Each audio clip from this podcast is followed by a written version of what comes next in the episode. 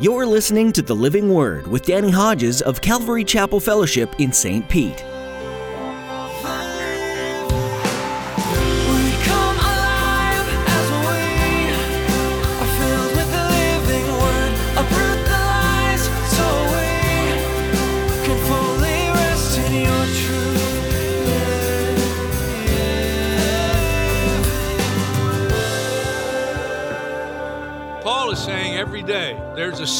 In my heart, there's an anguish. Because for the most part, the people of Israel, his race, Paul's Jewish, they're not saved. They're not going to heaven, which is an absolutely fascinating statement and an incredible thought because they are the most spiritually privileged people in all of the world. The Israelites were God's chosen people. He revealed himself to them and he loved them. He blessed them. They were a spiritually privileged people. But in the end, most of the Jewish people rejected his son, and by doing that, gave up salvation. Today, Pastor Danny will explain how neither spiritual privilege, religious heritage, nor biblical knowledge will save you. You must believe in Christ and trust Him with your life. The Jewish people were biblical and zealous, but they were missing the Messiah. Now, here's Pastor Danny in the book of Romans, chapter 9, as he begins his message God's earnest desire for everyone to be saved.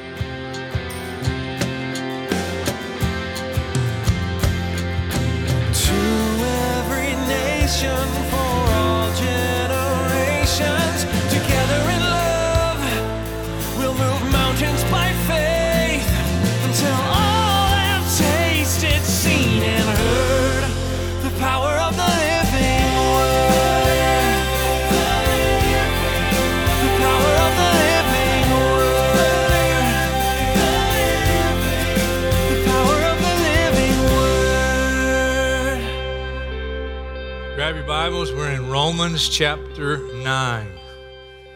Romans chapter 9. One of the reasons God gives us uh, Bible teachers is to help us understand the scriptures. I'm amazed that I have that privilege. Last week, chapter 8, Paul dealt with sufferings, and sufferings especially according to the will of God. And the idea, of course, one of the things he drove home is that no matter what you're called to suffer as a child of God, as a disciple of Jesus Christ, it's not worth comparing with the glory that'll be revealed in our lives one day. And so last week was kind of the amazing salvation we have, and it's worth it no matter what it costs in terms of sacrifice as a disciple of Jesus Christ.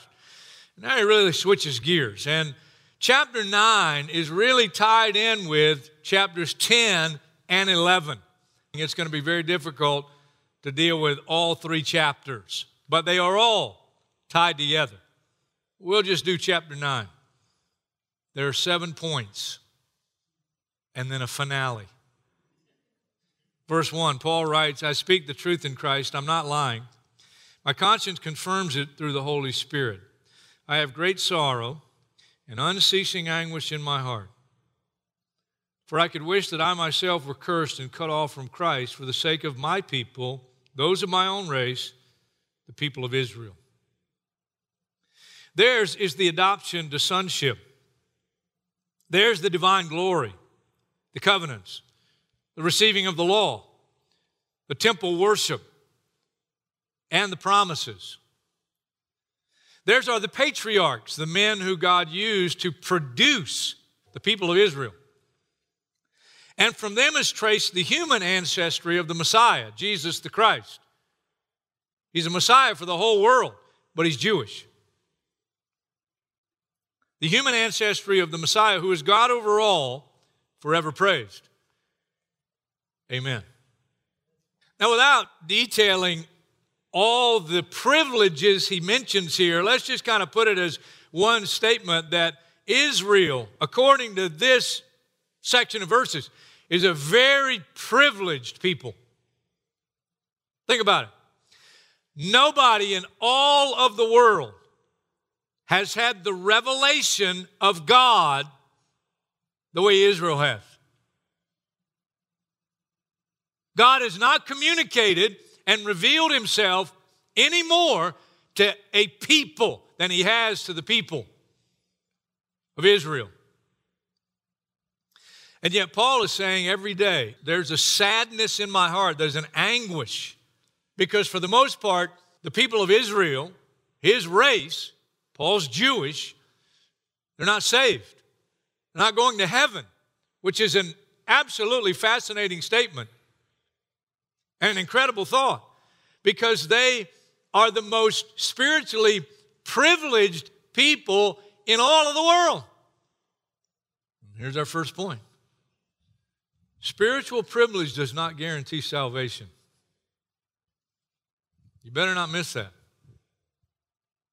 Let me expound a little more on the truth of this statement and these verses. It doesn't matter how deeply your belief in God is. It doesn't matter how much you know about the Bible. It doesn't matter how often you have attended a church service.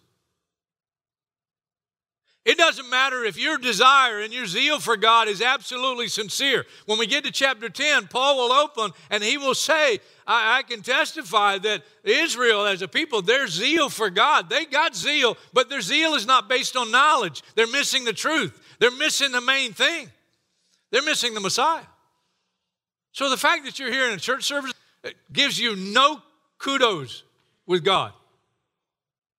You believe in God?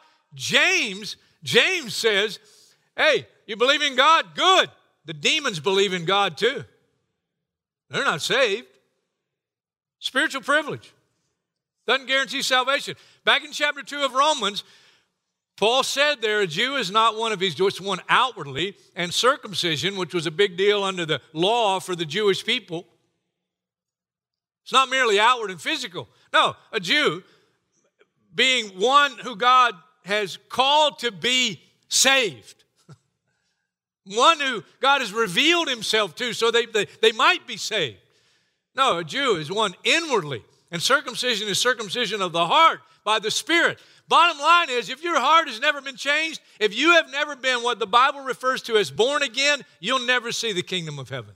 No matter how religious you are, no matter how deep your belief in God is, no matter how much you know about the Bible, no matter how much other people think you are saved and headed for heaven, you must be born again. There must be a spiritual thing that happens in your life by the Spirit of God. So, spiritual privilege doesn't guarantee salvation. Verse 6 it is not as though God's word had failed regarding Israel. For not all who are descended from Israel are Israel nor because they are his descendants are they all Abraham's children. On the contrary, it is through Isaac that your offspring will be reckoned. In other words, it is not the children by physical descent who are God's children, but it is the children of the promise who are regarded as Abraham's offspring. For this is how the promise was stated At the appointed time, I'll return, and Sarah will have a son. Uh, most of you know, I don't assume everybody knows the story that he's referring to here Abraham and Sarah, his wife. And God says to Abraham and Sarah, You're going to have children. You're going to have a, a child, a specific child. They didn't have any children. And when God tells them that Sarah's going to have a child, they're already old. They're old. And after God tells them they're going to have a child, 13 plus years pass, and now they're really old. now they're so old that physically, humanly, biologically, they cannot have children. And yet, Sarah conceives through Abraham. It's a miracle. It's a miracle child.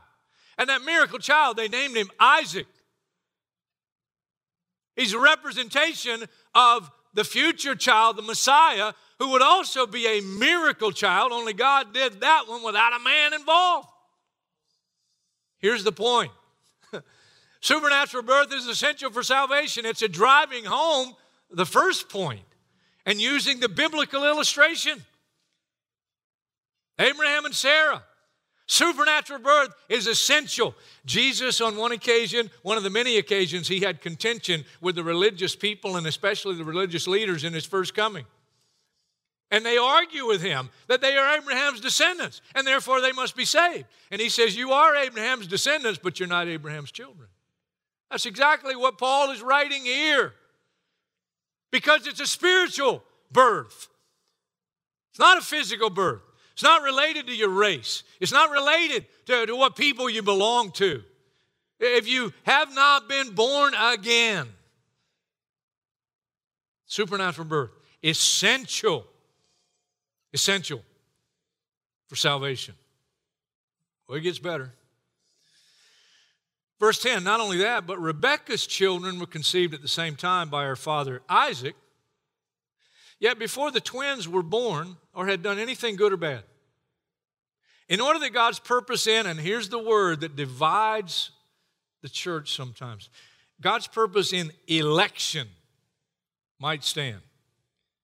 Not by works, but by him who calls. She was told, The older will serve the younger, just as it is written, Jacob I loved, but Esau I hated.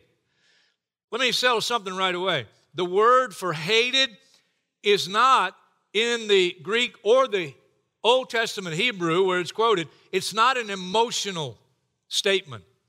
It's a word that, that basically is one I've accepted, the other I've rejected. That's the hatred, the rejection. It's not an emotional hatred. Not that God didn't love Esau. It's I've chosen Jacob and I've rejected Esau. Now, that was unnatural in that culture because they're twins, but technically Esau comes out first. Jacob gets his name because he's grabbing his brother's heel. His name means heel grabber. He's trying to get first, you know, but he didn't. Esau got out first. And in that culture, Esau would get the blessing of the firstborn. He'd get the double inheritance, etc. But God said, before they were born, we're going to switch things. And rather than Esau get the blessing, Jacob's going to get the blessing. Before they were born, God said, I've chosen Jacob, but I've rejected Esau. Now, at this point, some might go, I don't know if I like this God of the Bible. But here's point number three God's sovereign choice, Jacob versus Esau, is not based on natural birth. Again, driving the point home. But here it gets a little deeper. It's a little deeper doctrinally, it's a little deeper theologically. Now it's like, that kind of bothers me that God said, I chose Jacob, but I rejected Esau. That doesn't sound fair. Before they were born. But let's get to point four. Verse 14 What then shall we say? Is God unjust because he chose Jacob and rejected Esau? Not at all. For he says to Moses, I'll have mercy on whom I'll have mercy, and I'll have compassion on whom I have compassion. In other words, God's saying, I'll do what I want to do. Does not therefore depend on human desire or effort, but on God's mercy. Salvation is not dependent on human desire or effort, but upon God's mercy. That's point number four. That's exactly what we just read. That's what God's saying. Without a doubt, the toughest part of the text and when we get into this section, this section of Scripture has produced two camps of thought in the church of Jesus Christ. I'm talking about people who love Jesus, believe in the same Jesus, believe in the same Bible. And if you don't know either one, you're actually probably more blessed. But I need to tell you, for the sake of what God has to say, there is a group called Calvinist. And opposed to the Calvinists, there's a group in the church called Arminianists, and they get their name from the two guys that started both schools of thought. In Christian college, they told us we remember Calvinism and the five points of Calvinism by the heading TULIP, T U L I P. And here's what it stands for number one, total depravity. You're a sinner and you need a Savior. Number two, unconditional election. What does that mean? If God's chosen you to be saved, you're going to be saved and you don't have any choice in it. If God's told God, God's chosen you not to be saved, you're not going to be saved and you don't have a choice in it. It's unconditional. It's sovereignty of God. Period. Point number three. Limited atonement. And because they believe, some are chosen and some are not, that Jesus, his sacrifice and his death on the cross and his shedding of the blood was for the elect, not for those he didn't choose. That's what Calvinists teach.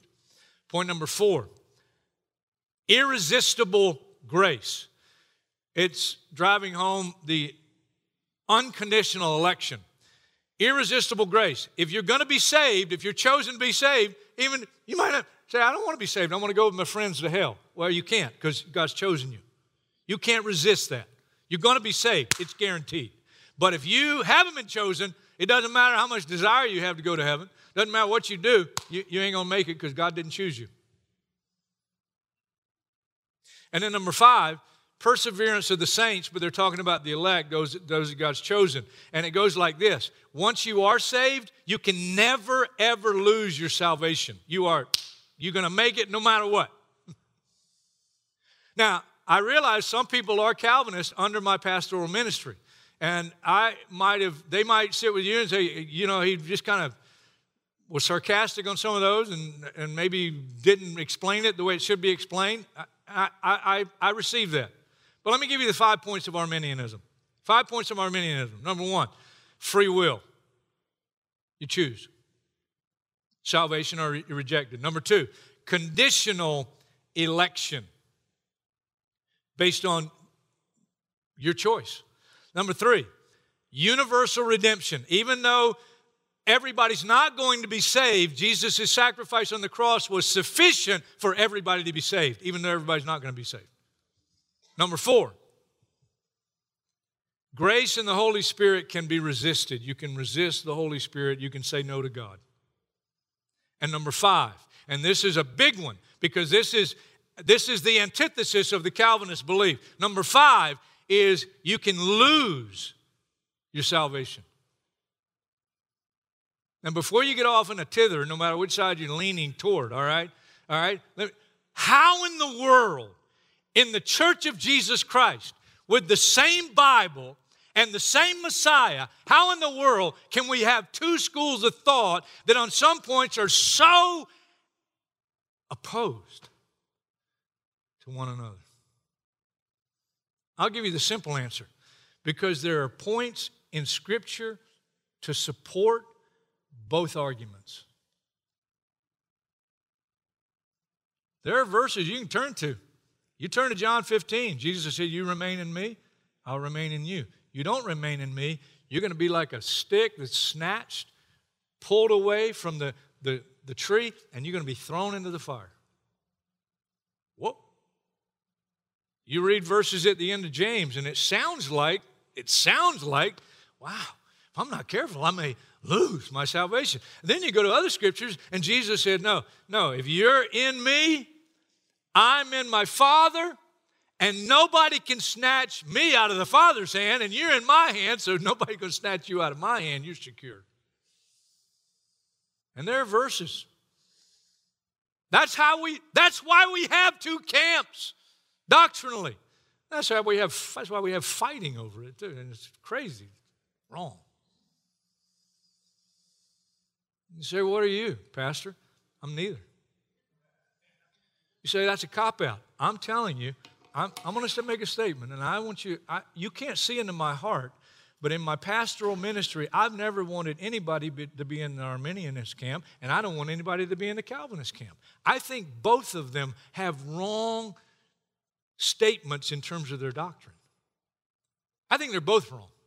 That doesn't mean that Calvary Chapel as a movement has all the right answers. I'm not saying I know everything. We see in a glass darkly. But I still don't retract the statement that I don't want you to be a Calvinist. I don't want you to be an Arminianist either. I want you to be biblical. Everybody would say that. And the Calvinists say, well, we're biblical. And the they say we're biblical. But look, If it's bothering you now, where do you get to point five?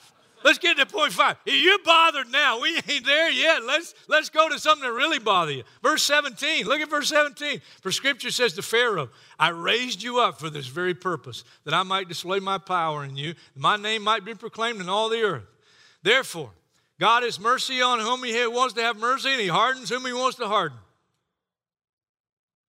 That sounds arrogant. Verse 19 One of you will say to me, then why does God still blame us? That is, if we don't have a choice, why does God still blame us?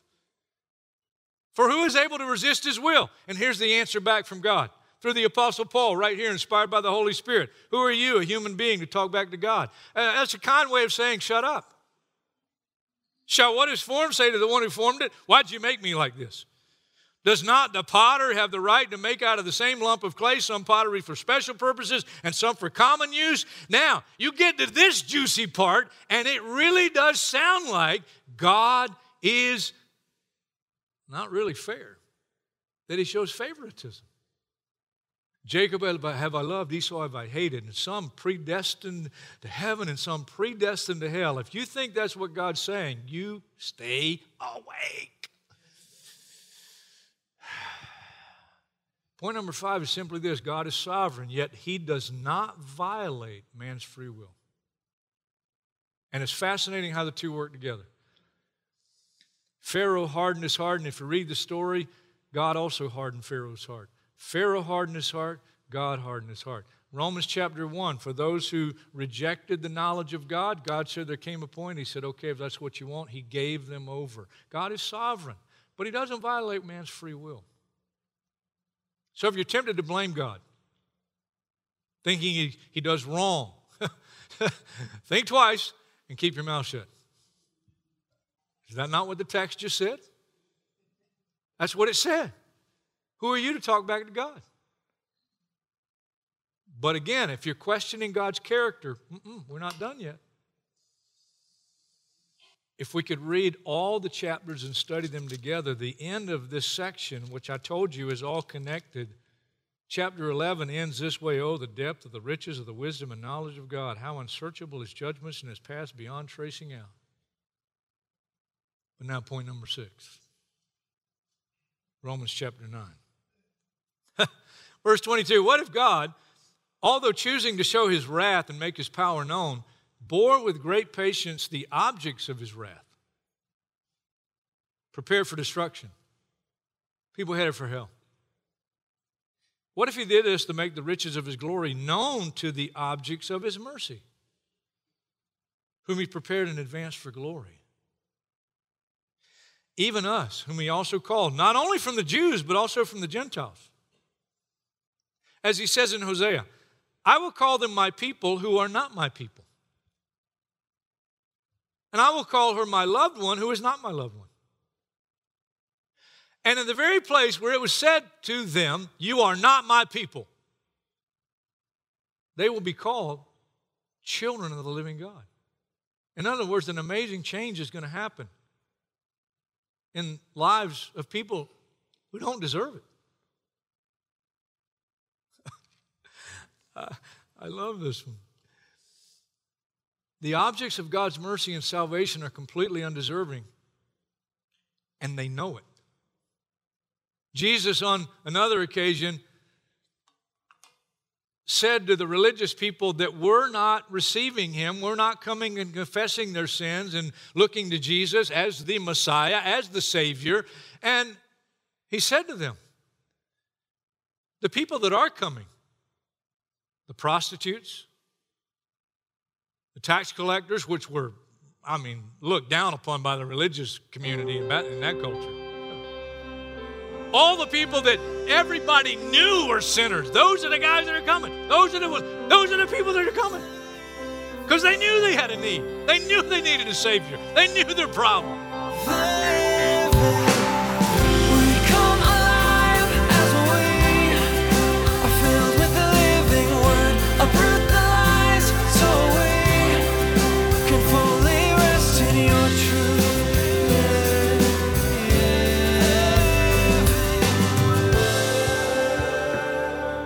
Thanks for joining us today to study the book of Romans here on the Living Word with Pastor Danny Hodges. You can hear this message again or more of Pastor Danny's teachings at our website, ccfstpete.church. Just look under the Resources tab and click on Teachings. We'd also like to encourage you to subscribe to our YouTube channel to stay up to date on the latest videos. If you have any questions, prayer requests, or would simply like to talk with us, feel free to send us an email Our address is info at ccfstpete.church. Again, that email address is info at ccfstpete.church. Be sure to let us know how we can be praying for you when you send us that email. If you're in or near the St. Petersburg area, we would be happy to meet you in person. We invite you to join us for our weekly church services at Calvary Chapel Fellowship. Check out our website for service times and all the information you need to join us. In addition to our in person services, we also live stream each service. So don't let distance hold you back from worshiping with us this weekend. Find out more on our website. Once again, that's ccfstpete.church. Well, that's all the time we have for today. Be sure to tune in again next time as Pastor Danny continues to teach through the book of Romans right here on the Living Word.